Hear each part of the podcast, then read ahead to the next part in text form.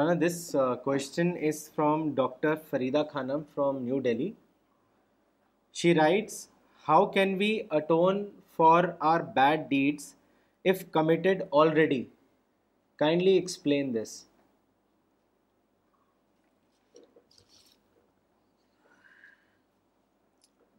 دیکھیے اس کی مثال رسول اللہ کے یہاں موجود ہے کہ رسول اللہ سے حدیبیہ کے موقع پر ایک تحریری معاہدہ ہوا امن کا دس سال کے لیے لیکن انہوں نے یک طرفہ طور پر خلاف ورزی کی اس کے جو اس کے جو لیٹر اسپرٹ جو تقاضا کر رہی تھی اس کے خلاف کیا انہوں نے رسول اللہ صاحب نے ایک طرفہ طور پر معاہدے کو توڑ دیا تو معاہدہ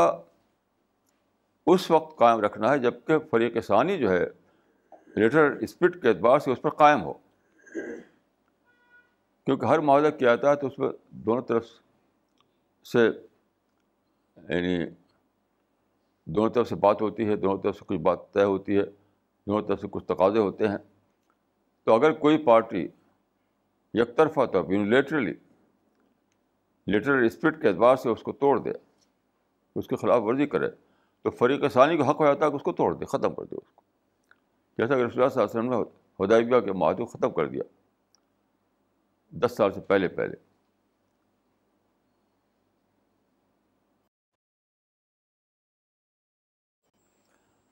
تو معاہدہ کو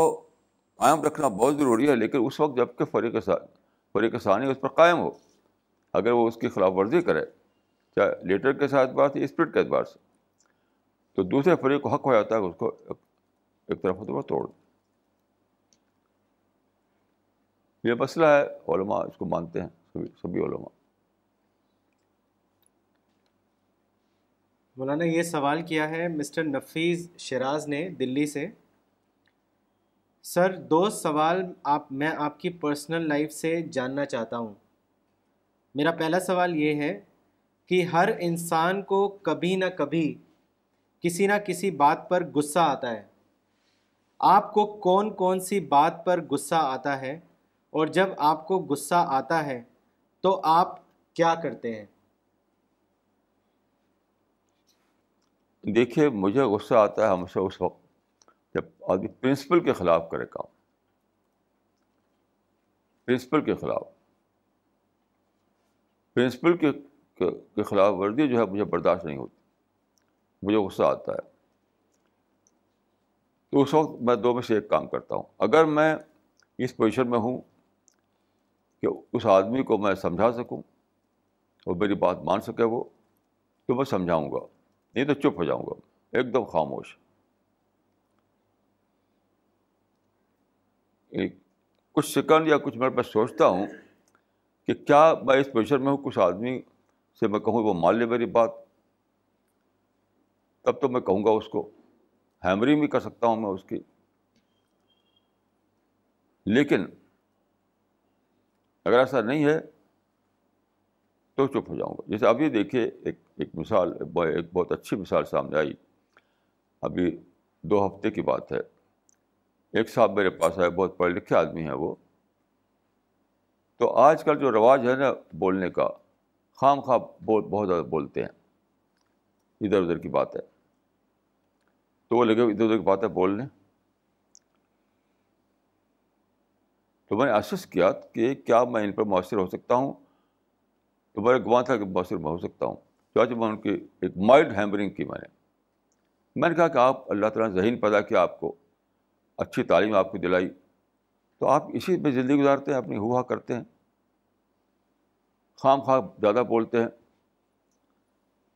میں نے کہا آپ آپ یاد رکھیے میری پہلی ملاقات آپ سے ہے لیکن میں کہہ رہا ہوں کہ آپ زیادہ بولتے ہیں تو پہلی بات ہے کہ آپ کم بولنا سیکھیے کیونکہ کہا جاتا ہے کہ when I am speaking I am thinking کم بولیں گے زیادہ سوچیں گے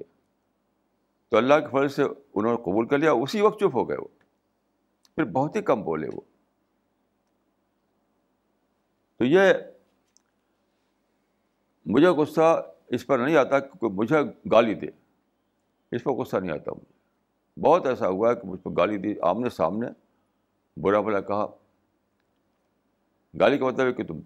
اس طرح کہ تم دشمنوں کے ایجنٹ ہو تم اس قسم کی بات ہے بہت ہی سخت سخت تو مجھے غصہ اس پر نہیں آتا لیکن یعنی پرسنل اٹیک اگر کوئی کرے مجھ پہ تو وہ غصہ نہیں آتا مجھے اس کا بار بار میں نے دیکھا ہے اسی بلڈنگ میں جہاں میں رہتا ہوں ایک صاحب آئے اور یقین کہ جب پینتالیس منٹ تک مجھے برا بھلا کہتے رہے کسی دلیل کے بغیر میں بالکل ایسے چپ رہا چپ چاپ بیٹھ رہا کوئی غصہ نہیں آیا مجھے لیکن پرنسپل کے خلاف کوئی کرتا ہے کام تو مجھے وہ صدر رہتا ہے جیسے یعنی یہ بھی ایک پرنسپل ہے کہ جب آپ دو آدمی سے ملیں تو آپ مونولاگر نہ بنیں ڈائلاگر بنیں یا یعنی آپ خود ہی بول رہے ہیں خود ہی بول رہے ہیں خود ہی بول رہے ہیں دوسرے کو بولنے کا موقع نہیں دے رہے جیسا کہ وہ کر رہے تھے اس دن وہ مونولاگر بنے ہوئے تھے وہ یہ پرنسپل کے خلاف کام ہے آپ جیسا میں نے کہا اب جزیرے میں تو خوب چلائیے جو بھی کیجیے لیکن جب آپ انسان سے بات کر رہے ہیں تو آپ کو کہنا ہے تو سننا بھی ہے تو کوئی مونولاگر بنتا ہے کوئی تو پرنسپل کے خلاف کرتا ہے تو فوراً بولتا ہوں فوراً اور دوسری کیا چیز ہے ان کا دوسرا سوال یہ ہے میں جاننا چاہتا ہوں کہ آپ کی کوالیفکیشن کیا ہے سر آپ کا مائنڈ علم اور معلومات کا ایک خزانہ ہے وہ آپ نے کیسے پراپت کی دیکھیے میری ایک کتاب ہے اس کا نام ہے دین و شریعت کیونکہ پچاس صفحے کا ایک چیپٹر ہے اس میں میری تعلیم کے بارے میں ہے اس پانچ پچاس صفحے کو آپ پڑھ لیجیے اس میں آپ کو ساری بات مل جائے گی اس کا نام ہے کتاب کا دین و شریعت موٹی سی کتاب ہے وہ ایک چیپٹر اس کا ہے میری اپنی ایجوکیشن کے بارے میں اس کو آپ پڑھ لیجیے مولانا یہ اگلا سوال ہے مسٹر شاہ عمران حسن دلی سے وہ پوچھ رہے ہیں کہ عرس کا فنومینا کیا ہے ایسا ایسا کیا ہے کہ اتنے سارے لوگ عرس کرنے جاتے ہیں اس کی حقیقت کیا ہے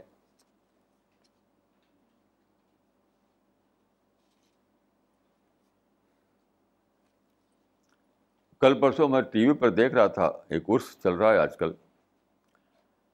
تو اس میں کوئی ٹی والا اسے انٹرویو لے رہا تھا تو جس سے پوچھتا تھا وہ عام طور پر لوگ یہی کہتے تھے یہاں ہماری سب مرادیں پوری ہوتی ہیں سب ہمارے مسئلے حل ہو جاتے ہیں جو ہم مانگتے ہیں در حضور سے وہ سب مل جاتا ہے ہم کو یہ ہے رات کہ غلط یا صحیح یہ پھیلا دیا گیا ہے کہ یہاں پر آؤ گے تو تمہارا سب مرادیں پوری ہو جائیں گی میں اس کو کہتا ہوں فالس ہوپس بزنس کوئی درگاہ یا کوئی قبر کسی کے مراد کو پورا نہیں کر سکتی بالکل ہی یہ ایپسرڈ بات ہے لیکن یہ افواہ پھیلی ہوئی ہے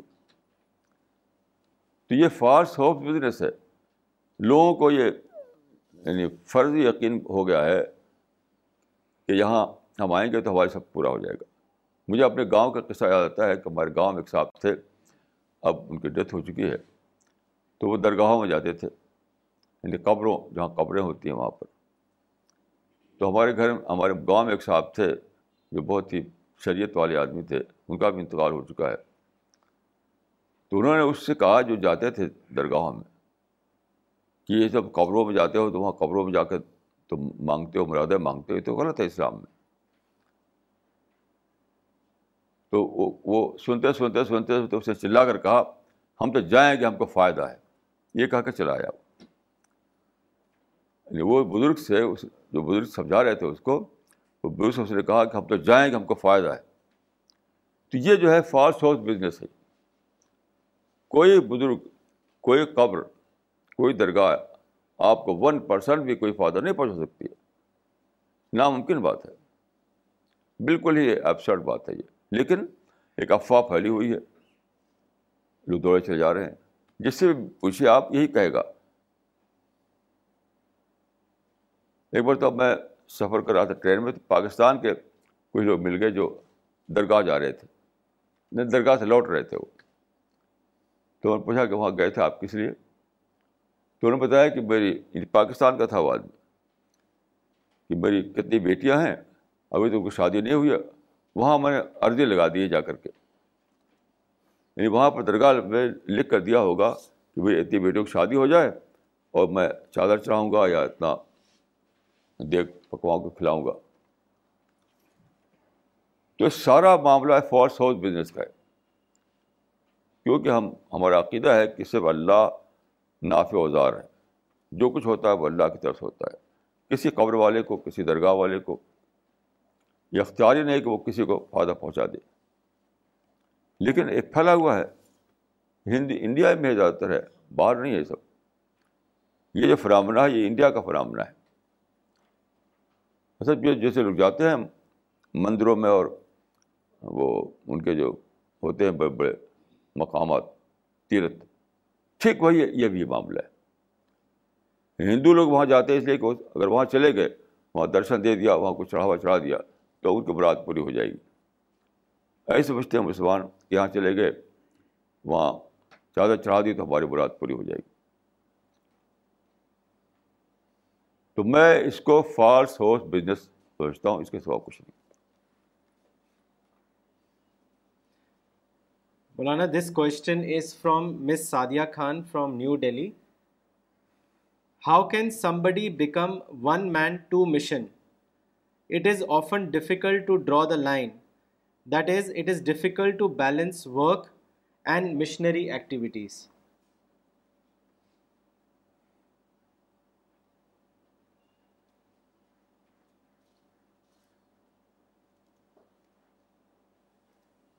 دیکھیے ہر ایک سے ہر ایک کو ایسا نہیں کرنا ہے کہ وہ ون من ون مشن بنے ہر ایک کو نہیں کرنا ہے ہر ایک کو تو صرف ون من ٹو مشن بننا ہے یعنی کوئی کوئی ایسا آدمی ہوتا ہے کہ اپنے کو ڈیڈیکیٹ کر دیتا ہے تو وہ تو کوئی کروڑوں میں ایک ہوتا ہے باقی لوگوں سے وہی ون مین ٹو مشن ہی مطلوب ہے وہی بس کہ ففٹی پرسینٹ ففٹی ففٹی کا وہ رکھیں ففٹی پرسینٹ آپ کھانا کمانا ففٹی پرسینٹ دعوت کا کام کرنا ون بائی ون مشن جو ہے سب لوگ نہیں ہو سکتے یہ امپاسبل ہے اب کیونکہ اس کے لیے اس کے لیے تو بس یہ کہ ایک جنون چاہیے ایک بیڈنیس چاہیے تو سب لوگ اگر بیڈ بن جائے تو دنیا کا کام ہی ختم ہو جائے گا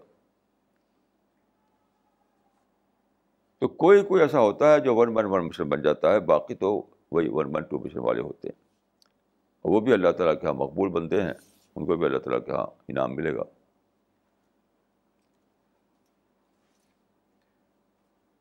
this question is from doctor Muslima Siddiqui from New Delhi what is the Islamic way of repentance can we be forgiven by Lord for our bad deeds in the kindly comment دیکھیے قرآن میں ہے کہ جو توبہ کرتا ہے تو اس کی توبہ معاف ہو جاتی ہے توبہ کا بان ہے لوٹنا پلٹنا تو توبہ کے لیے علماء نے تین شرطیں بتائی ہیں توبہ توبہ میں اس کو انگلش میں کہہ سکتے ہیں وہ انٹراسپیکشن ریپینٹنس تو توبہ کی تین شرطیں بتائیے نمبر ون ندامت اور توبت و ندم کہا گیا ہے ریپینٹنس یعنی کہ بہت زیادہ احساس ہو کہ میں نے غلطی کا ڈالی بہت زیادہ احساس ہو نے غلطی کا ڈالی بہت زیادہ احساس اسی کو ہم ریپینٹ یعنی پہلی شرط ہے سب سے بڑی شرط بلکہ ہے ریپینٹنس حدیث میں آتا ہے کہ و ندم کہ توبہ کی حرکت ندامت ہے شرمندگی ہے چیز کیا ہے کہ یہ یہ عہد کرنا کہ اب میں ایسا نہیں کروں گا یعنی ایک ہے شرمندہ ہونا دوسرا ایک یہ طے کرنا کہ اب میں ایسا نہیں کرنے والا ہوں ایک بار تو غلطی ہو گئی ہو گئی ونس واز اینف تیسری شرط یہ ہے کہ اگر انسان کا معاملہ ہے بس انسان کا ہم نے پیسہ لوٹ لیا ہے تو اس کا پیسہ لوٹانا اس کو مار کر زخمی کر دیا تو اس کا دوا علاج کا انتظام کرنا کمپنسیٹ کرنا یہ خدا کے معاملے میں ہوا تو اس ہم کمپنسیٹ نہیں کر سکتے انسان کے معاملے میں اگر ہوا تو ہم کمپنسیٹ کریں گے تو توبہ کی تین شرطیں نمبر ون نادم ہونا جو کہ ریپیٹنس کہا جاتا ہے دوسرا یہ پکا ارادہ کرنا بہت ہی ڈٹرمنیشن کے ساتھ کہ اب میں ایسی غلطی نہیں کروں گا خدا مجھے معاف کر دے اور تیسرا یہ کہ اگر انسان کے ساتھ غلطی ہوئی ہے اور انسان کو کچھ نقصان پہنچایا اپنے تو اپریشیٹ کرنا اس کو یہ تین شرطیں ہیں اور جو آدمی یہ شرطیں پورا کر دے تو کھلا ہوا ہے قرآن بھی لکھا ہوا ہے کہ اس کو اللہ تعالیٰ معاف کر دیتا ہے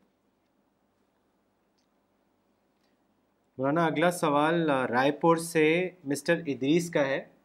وہ یہ جاننا چاہتے ہیں کہ ضعیف حدیث کس کو کہتے ہیں کے بھیا کیسے دعا نہیں بھیا نہیں وہ پوچھنا چاہ رہے ہیں واٹ از ضعیف حدیث دیکھیے حدیثیں جو ہیں ایک صحیح حدیث کہی جاتی ہیں ایک ضعیف کہ جاتی ہیں ایک موضوع کہی جاتی ہیں موٹے طور پر اور بھی قسمیں ہیں موٹے طور پر تین قسمیں اور بھی درجے ہیں اس میں تو بوٹے طور پر تین قسم ہیں صحیح حدیث ضعیف حدیث اور موضوع حدیث تو جو محدثین ہیں انہوں نے جو حدیث آپ جانتے ہیں کہ ایک چین ہوتا ہے راویوں کا ایک شخص کہے گا کہ میں نے مجھ سے اے سے سنا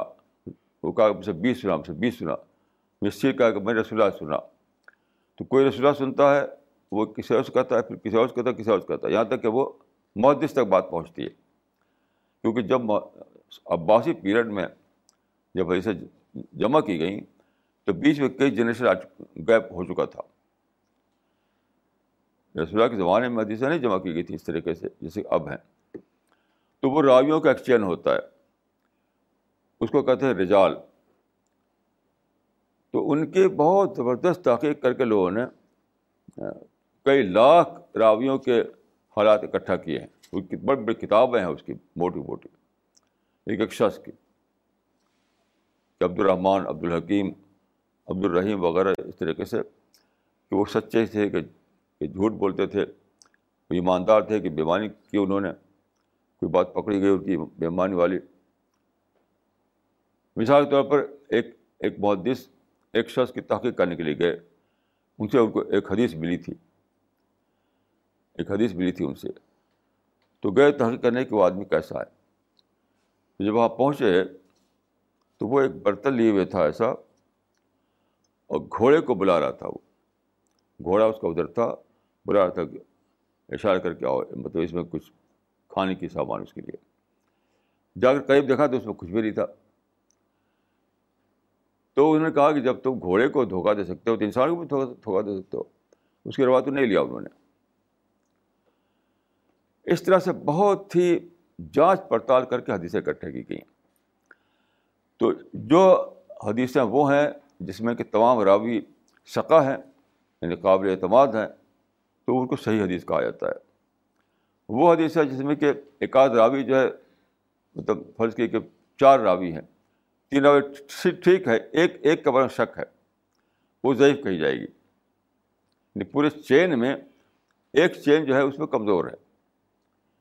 وہ وہ ضعیف کہی جائے گی مطلب کچھ لوگ اس کو مانیں کچھ لوگ نہیں مانیں گے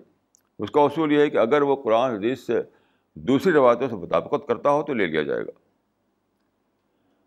اور موضوع تو وہ ہے کہ جو جو سرے سے بنا لیا ہو لوگوں نے اسٹوری ٹیلرس نے بنا لیا ہو یعنی رسول اللہ سے ثابت نہ ہوتا ہو اس کا ایسی بہت سی حدیث بالکل ہی بیست ہیں اور رسول اللہ سے منصوب ہیں بالکل بیس ہیں تو ان کو کہا جاتا ہے یہ موضوع موضوع تو صحیح حدیث وہ ہے جس کے تمام راویوں کو جانچا کر گیا ہو جانچ کر کے معلوم کیا گیا ہو تو پتہ چلا کہ سب سکا ہے سکا مطلب قابل اعتماد ضعیف وہ ہے جس میں کہ کئی راوی صحیح ہو ایک آدھ راوی ایسا ہو شبہ والا ہو ضعیف کرا دیا جائے گا موضوع یہ ہے جس میں کہ سارے راوی غلط ہوں جیسے کہ مثال کے طور پر لولا للہمہ خلق الافلاق ایک حدیث بتائی جاتی ہے کہ اللہ تعالیٰ نے فرمایا کہ اگر رسول اللہ کے بارے میں کہا کہ اگر تم کو نہ پیدا کرنا ہوتا تو میں کانت ہی نہیں پیدا کرتا یہ بالکل موضوع حدیث ہے اس کا کوئی اصل نہیں ہے ایسی بہت ساری ہیں تو یہ ہے فرق تینوں قسم کے حدیثوں میں this question is from Miss Prabha Chandra from Jamia Millia Islamia New Delhi sir کیا وہ مسلمان جو پانچوں وقت کی نماز نہیں پڑھتا ہے اور وہ سارے غلط کام کرتا ہے جس کی اسلام اجازت نہیں دیتا ہے تو کیا پھر بھی وہ شخص مسلمان کہلانے کے لائق ہے یا نہیں دیکھیے یہ جو معاملہ ہے ایک بات سمجھ لیجیے کہ مسلمان ہونا یا مسلمان نہ ہونا یہ اللہ کا دیتی prerogative of God almighty اللہ کو فیصلہ کرنا ہے کہ وہ کس کو کیا درجہ دے ہم درجہ نہیں دے سکتے اسے تکفیر جو کیا ہے نا وہ بھی غلط ہے بالکل ہمیں حق نہیں ہے کسی کو ہم کافر بنائیں ہم صرف نصیحت کر سکتے ہیں سمجھا سکتے ہیں دعوت کر سکتے ہیں تو اگر کوئی شخص اپنے کو کہتا ہے کہ میں مسلمان بتاتا ہے اپنے کو تو لیگلی وہ اسلام میں شامل سمجھا جائے گا اس کو لیگلی مطلب جو مردم شماری سینسس جو ہوگا سینسس اس میں اس کو مسلمان مانا جائے گا اگر وہ اپنے کو کہتا ہے کہ میں مسلمان ہوں باقی یہ کہ وہ عمل سے کیسا ہے تو اس کو ہم سمجھائے بجھائیں گے اور اللہ کے آگے حوالے کر دیں گے یہ مشرق ہے یعنی علماء راسقین کا اگلا سوال ہے نفیس شراز کا نئی دلی سے یدی ہم کسی نان مسلم کو اسلام کی دعوت دینا چاہیں تو ہمیں سب سے پہلے کون سی بات اس کے سامنے رکھنی چاہیے سب سے پہلے اسے محبت کرنا چاہیے اگر محبت نہیں ہے تو دعوت بھی بد دیجیے اپنے دل کو ٹٹولیے کہ کیا آپ کو آپ کے دل میں دوسروں کے لیے نفرت ہے شکایت ہے یا آپ کا دل بالکل دوسروں کے لیے پازیٹیو ہے ہیئر دا اسٹارٹنگ پوائنٹ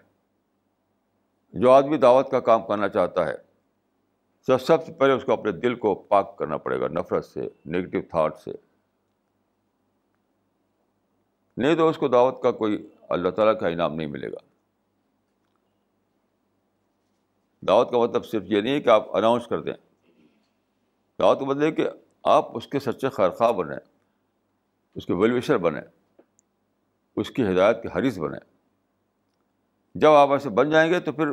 ساری باتیں کھل جائیں گی سب آپ کو آپ کا یعنی کسی پوچھے پوچھے بغیر سب کچھ پروگرام آپ کا سیٹ ہو جائے گا this question is from Miss Ayesha Zakwan from New Delhi there is a حدیث where the prophet says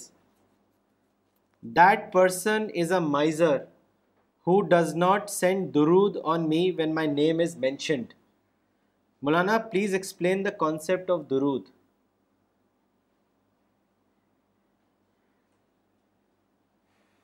آج کل اس کو ایک ریچول کے طور پر لیا گیا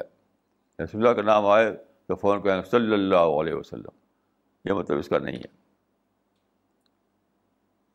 یہ اس کا مطلب نہیں ہے اس کا مطلب یہ ہے کہ رسول اللہ نے جو کام کیا وہ بلا شبہ ایک بہت ہی بڑا سیکریفائس یعنی کا کام تھا یعنی ایسے دور میں جب کہ یہ کہنا کہ خدا ایک ہے اسے پتھر مارے جاتے تھے آج کا زمانہ نہیں تھا وہ آج آپ کو آزادی ہے ریلیجس فریڈم ایسا نہیں تھا وہاں پر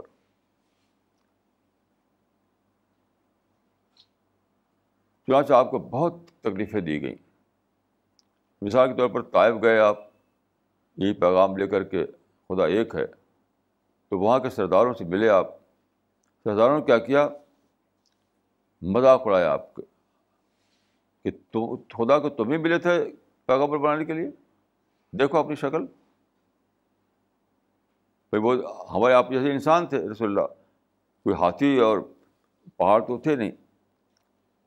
تو کیا خدا کو تم بھی ملے تھے کہ تم کو پیغامبر بنا کے بھیج دیا تم تو کچھ ہم کو نہیں لگتے کوئی خاص آدمی ہو آج آپ رسول اللہ کو اس کی تاریخی واقعات کے ساتھ شامل کر کے دیکھتے ہیں تو لگتا ہے کہ رسول اللہ بہت ہی بڑے دکھائی پڑتے ہیں آپ اس وقت ایک عام انسان تھے تو انہوں نے اپنے لڑکوں کو کہہ دیا کہ ان کو مار کے بھگاؤ پتھر مارا ان لوگوں نے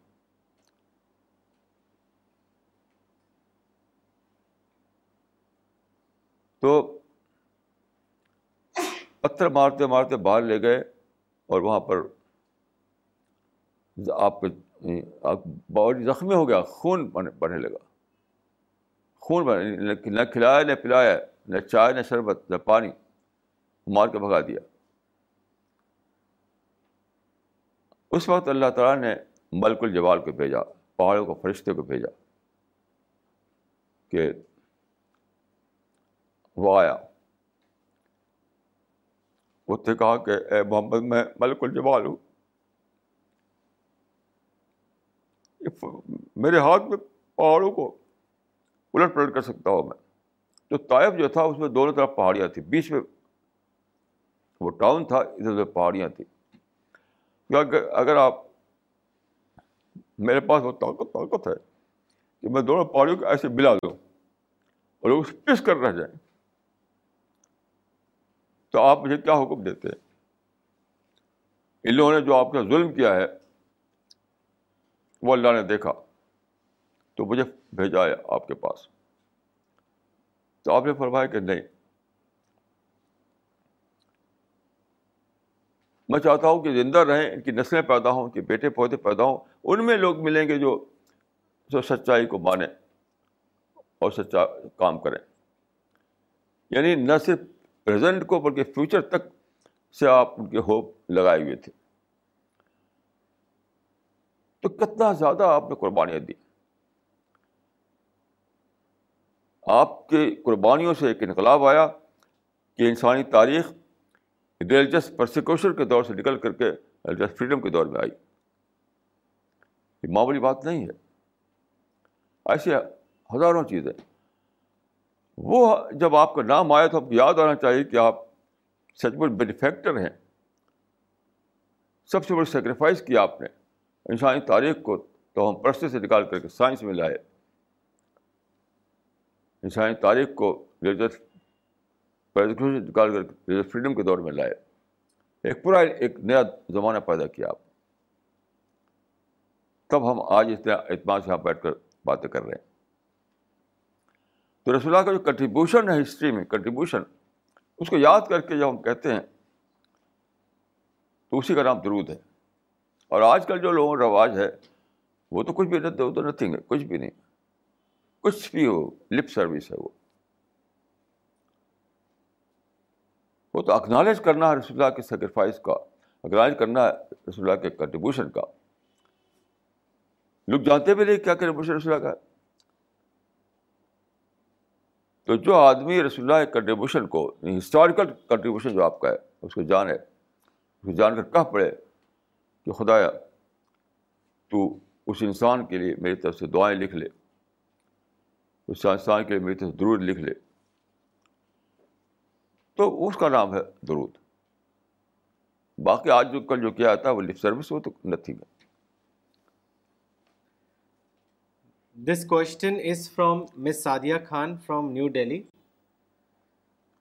does missionary activity require an ideological base what propels the Christians to do missionary work in کی ایک آئیڈیالوجی ہے بہت بڑی آڈیالوجی ہے ان کی اس آئیڈیالوجی نے ان کو ایکٹیو کر رکھا ہے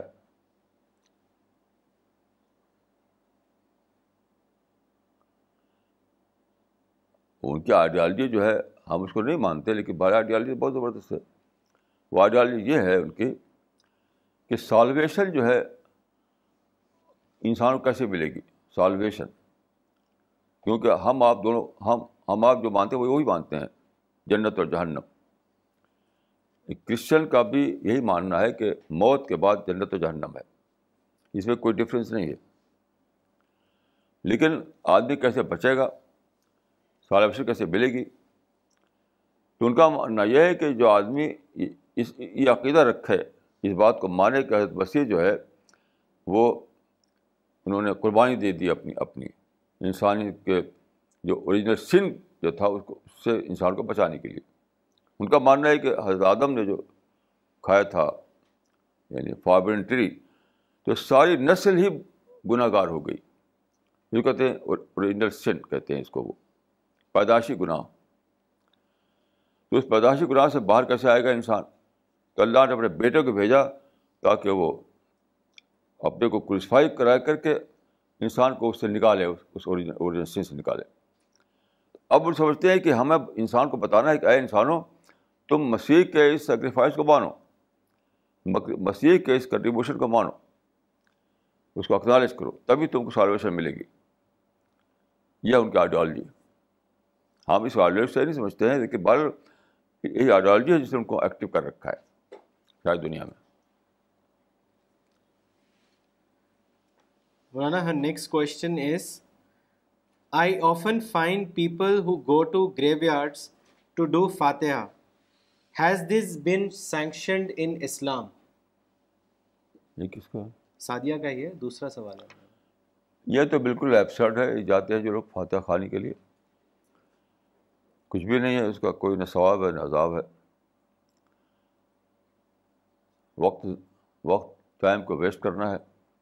دیکھیے قبر پر جانے کا صرف ایک ہی بات ہے ایک ہی مقصد ہے وہ موت کو یاد کرنا موت کو یاد کرنا اللہ گزرے ایک وقت قبرستان سے تعلق فرمایا کہ السلام علیکم یا عال القبور انا ان شاء اللہ بکم اللہ کون یعنی اے قبر والو ہم بھی تم سے ملنے والے ہیں مطلب ہم بھی مرنے والے ہیں تو قبر جو ہے موت کا اسپاٹ ہے یہاں ایک آدمی بری کیا گیا ہے قبر بتاتی ہے کہ ایک آدمی یہاں مرا وہاں اس کو بری کیا گیا اس کو یاد کرنا اچھا ہم بھی مریں گے ہم بھی کہیں بری کر دیے جائیں گے بس باقی فاتح خانی وغیرہ تو نہ تھی بالکل ہی کوئی اس کا مطلب ہی نہیں ہے نہ قرآن میں ہے نہ حدیث میں ہے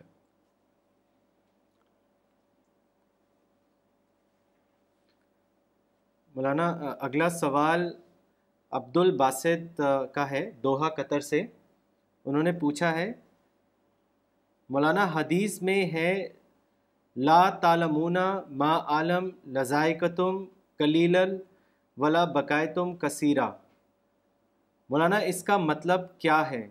کیا آخرت کا مسئلہ اتنا زیادہ سنگین ہے اس قسم کا احساس کن باتوں کو جاننے سے آتا ہے وہ لو تالمون لو لا نہیں ہے اللہ تعالیٰ ہاں اگر تم جانتے ہو جو میں جانتا ہوں وہ سنتے جو میں سنتا ہوں لذہب تم قالل والے بکائے تم کثیرہ تو ایک لمبی حدیث یہ ہے اس کے ایک حصہ یہ ہے مطلب بہت واضح ہے کہ ہم آپ تو اسی ظاہر دنیا کو دیکھتے ہیں رسول اللہ کو اللہ تعالیٰ نے اس کے بعد جو ہے وہ بھی دکھا دیا تھا کس طرح فرشتے ایکٹیو ہیں کس طرح ہماری ریکارڈنگ ہو رہی ہے کس طرح جنت و جنم انتظار کر رہے ہیں ان لوگوں کا جو مر کر وہاں پہنچنے والے ہیں کس طرح حش کھڑا ہونے والا ہے کس طرح رسول اللہ اللہ تعالیٰ کے سامنے سب لوگ حساب دینے کے لیے پہنچیں گے یہ ساری باتیں آپ پر واضح تھیں یعنی ہمارے لیے تو غائب ہے آپ کے لیے یہ مشاہدہ تھا آپ نے فرمایا کہ اگر تم وہ جانتے ہو جو میں جانتا ہوں تو لکھ تم خالی تم کسی را تو ہنستے کم روتے زیادہ ہمارا بہت ہی سنگین ہے بہت ہی سیریس ہے یہ مطلب اس کا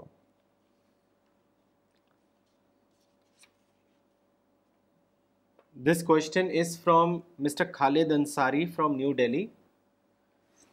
according to the widespread belief among Muslims the prophet of Islam had a direct conversation with God besides seeing the glimpse of the eternal world Maulana can you provide the correct perspective and what all happen during مراج as per Quran and prophet's tradition دیکھیے یہ بالکل ہی یعنی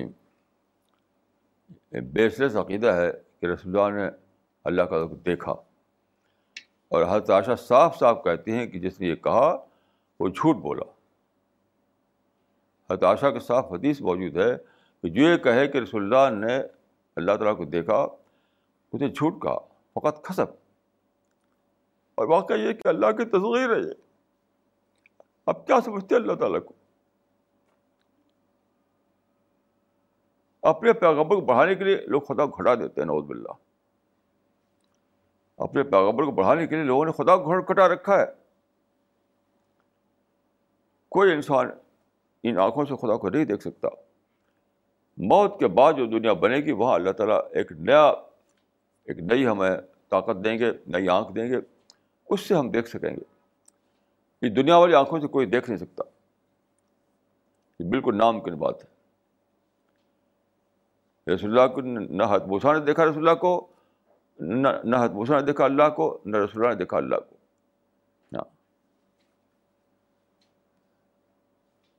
جیسے ادبوسا نے کہا تھا خدا میں تجھے دیکھنا چاہتا ہوں تو اللہ نے کہا کہ نہیں تم دیکھ نہیں سکتے ان آنکھوں سے تو رسول اللہ کے مراج میں ایسا ہرگز نہیں ہوا کہ آپ کا ڈائریکٹ بات چیت اللہ سے ہوئی یا آپ نے اللہ تعالیٰ براہ دیکھا یہ سب بالکل فرض کی بات ہے یہ مسلمانوں نے بنا رکھا ہے داد خانوں نے بنا رکھا ہے اشد بڑھ کے کون ہو سکتا ہے اس میں وہ کہتے ہیں کہ جس نے ایسا کہا کہ رسول اللہ نے براج میں دیکھا اللہ تعالیٰ کو چھوٹ کہتا ہے جھوٹ وقت کا سب تو وہ ایک تجربہ تھا بس وہ تجربہ ایک ہم نہیں کہہ سکتے کہ حقیقت کیا تھا وہ تجربہ وہ ایک تجربہ تھا ایک اسپریچول ایکسپیرئنس تھا اور اس میں اختلاف ہے کہ وہ روحانی تھا کہ جسمانی تھا تو ہتاشا کہتی کہ روحانی تجربہ تھا جسمانی نہیں تھا یہ باڈی رسول کا نہیں گیا تھا میں اسی کو مانتا ہوں کہ جو ہتاشا کہتی ہیں کہ وہ ایک روحانی تجربہ تھا یعنی اسپریچول ایکسپیرئنس تھا رسول اللہ کی بات ڈائریکٹ اللہ تعالیٰ سے نہیں ہوئی نہ رسول اللہ نے اللہ تعالیٰ کو ڈائریکٹ دیکھا اللہ کی عظمت کی کرنا ہے یہ اللہ کی عظمت کو انڈر اسٹیمیٹ کرنا آپ صرف ایک بار کسی چلے جائیں کسی پلانٹیریم میں اور دیکھیں کائنات کو یا کسی ٹیلی اسکوپ سے دیکھیں آسمان کو تو آپ بالکل کانپنے لگیں گے کتنی بڑی کائنات ہے میں نے واشنگٹن کا پلانٹیریم دیکھا جو بہت ہی بڑا ہے دلی میں بھی پلانٹیریم ہے اس میں دکھاتے ہیں یونیورس کو اب دوربین سے دیکھ سکتے ہیں ٹیلی اسکوپ سے اتنی بڑی عظمت سامنے آتی ہے کہ آدمی تھرا اٹھتا ہے تو یہ بالکل ناممکن ہے کہ اس انسان یہ جو انسان دنیا میں ہے یہ اللہ تعالیٰ کو دیکھ سکے ہاں آخرت میں ہمارا ایک نیا باڈی ہوگا نئی پرسنالٹی ہوگی نئی آنکھ ہوگی وہاں ہم ان شاء اللہ دیکھ سکیں گے Okay, there is a comment and a question from Dr. Mohammad Kutubuddin from New Delhi. I'll first read uh, his comment. Sir, I have read your travel to Qatar in Al Risala in one sitting. It is full of lessons. Everyone should read it. Your literature should reach everyone in the Arab world. I'll ask his question now. Sir in سورہ Moses asked his enter the holy land my question is which holy land is being talked about here ہاں دیکھیے یہ بہت زیادہ مسلمانوں کو سوچنا چاہیے اس بات پر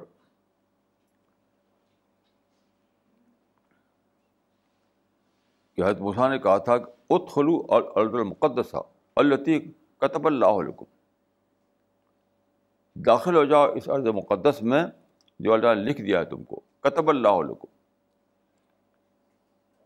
یہ ٹھیک وہی لفظ ہے جو بائبل میں ہے دیکھیے بائبل میں پرامز کا لفظ ہے پرامز پرامز لین یہاں اسائن لین تو اس کی تاریخ دیکھیے یہ ہے کہ حضرت ابراہیم جو ہے تھے ابو الانبیاء تھے ان کے دو شاخیں چلیں ان سے ایک بنو اسحاق ایک بنو اسماعیل بنو اسحاق کی اولاد ہیں یہودی لوگ بنو اسماعیل کی اولاد ہیں یہ رسول اللہ اور اصحاب رسول ہم ان کے اولاد تو نہیں لیکن ان کو مانتے ہیں تو یہود کے یہاں کنورژن نہیں ہوتا ہے اس لیے ان کو ابھی بھی وہی ہیں ہمارا کنورژن ہوتا ہے تو مختلف نسل مل گئی اس میں یہود کا کنورژن ہی نہیں ہے تو جو ہے اسی نسل سے ہے تو حضرت ابراہیم کے ذریعے اللہ تعالیٰ نے کہا دو لینڈ دیا تھا اب ان دونوں لوگوں کو بنو اسماعیل کو دیا تھا لینڈ یہ یہ حجاز کا اب بسایا تھا حضرت اسماعیل کو لا کر کے وہاں وہ ان کے لیے اسائنڈ لینڈ تھا اور بنو اسحاق کے لیے نہیں یہودیوں کے لیے فلسطین تھا ان کا اسائنڈ لینڈ تو اسماعیل کے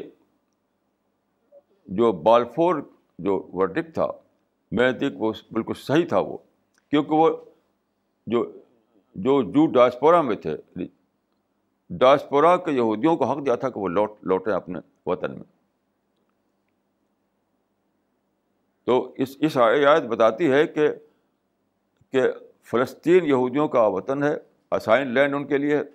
قرآن کے بتائے اسائن لینڈ ہے بائبل کے بتائے پرامز لینڈ اور حق ہے ان کو وہاں بسنے کا تو ان کو وہاں کا تو بال فور نے تو بلکہ یہ کیا تھا کہ رفلی ففٹی پرسینٹ دیا تھا ان کو ففٹی پرسینٹ دیا تھا عربوں کو ایک لاکھ یہ کہ سارا فلسطین ان کا ہے لیکن انہوں نے آدھا دیا تھا آدھا ان کو دیا میں سمجھتا ہوں عربوں کو اس کو ایکسیپٹ کرنا چاہیے تھا بال فور ویڈکٹ انہیں ایکسیپٹ کرنا چاہیے تھا کیونکہ وہ قرآن کے مطابق تھا وہ لیکن لڑنے لگے خام کو لڑنے لگے سکسٹی سیون میں انہوں نے ایک اور غلطی کی کہ گیارہ سال بارہ سال پہلے انہوں نے سوئس کے معاہدے کو کو, ابولش کر دیا جب ابالش کریں تو ان کو حق ہوتا ہے حملہ کرنے کا جیسے رسول اللہ صلی اللہ علیہ وسلم نے ہدیبیہ کا معاہدہ کیا تھا ایک طرفہ تو توڑ دیا انہوں نے معاہدے کو رسول اللہ نے حملہ کر دیا مارچ کر دیا یعنی جو ہدیبیہ کا جو معاہدہ ہوا تھا اس میں تھا کہ دس سال تک ہمارے تمہارے لڑائی نہیں ہوگی دس سال تک لیکن دو سال کے اندر انہوں نے توڑ دیا معاہدے کو اللہ نے حملہ کر دیا مکہ پر اس طریقے سے ان لوگوں نے کیا عربوں نے کہ بارہ سال پہلے انہوں نے سویز کے معاہدے کو توڑ دیا تو انہوں نے حملہ کر دیا ان کو حق ہے حملہ کرے وہ تو کیپچر کیپچر سارا کیپچر کر لیا اس معاملے میں جذباتی ہونے سے کوئی فائدہ نہیں ساٹھ سال سے زیادہ ہو گئے کہ ہم نے ایموشنل لڑائی چھیڑ رکھی ہے ان کے خلاف ہم کو ریئلسٹ بننا چاہیے ورنہ یہ لڑائی چلتی رہے گی اور قیامت آ جائے گی ابھی جو ساری لڑائی بن رہی جو لڑ رہے ہیں عرب لوگ وہ ایموشنل لڑائی ایموشنل اس کے پیچھے کوئی نہ ریئلٹی ہے نہ کوئی جسٹیفیکیشن ہے کچھ بھی نہیں تو میرے نزدیک جو ہے عربوں کو ماننا چاہیے کہ بالفور ورڈک کو نہ مان کر انہوں نے غلطی کی ایکسیپٹ کرنا چاہیے تھا اس کو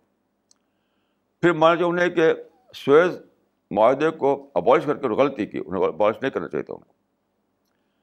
اور پھر تیسری بات ہے ڈس ہارم کریں اپنے سارے جو جو ان کے جو وہ ہیں ملٹری گروپ ہیں ڈس ہارم کریں صرف سیز فائر نہیں ڈس ہارم کریں یہ تین کام کریں تو ابھی مسئلہ ختم ہو جاتا ہے میں خود فلسطین گیا ہوں اسرائیل گیا ہوں وہاں کے ٹاپ لوگوں سے ملا ہوں اور میں کہہ سکتا ہوں میری جو بات چیت ان سے ہوئی اس کی بنیاد پر کہ اگر یہ تین بات عرب کر لیں اور یہ مسئلہ ختم ہو جائے گا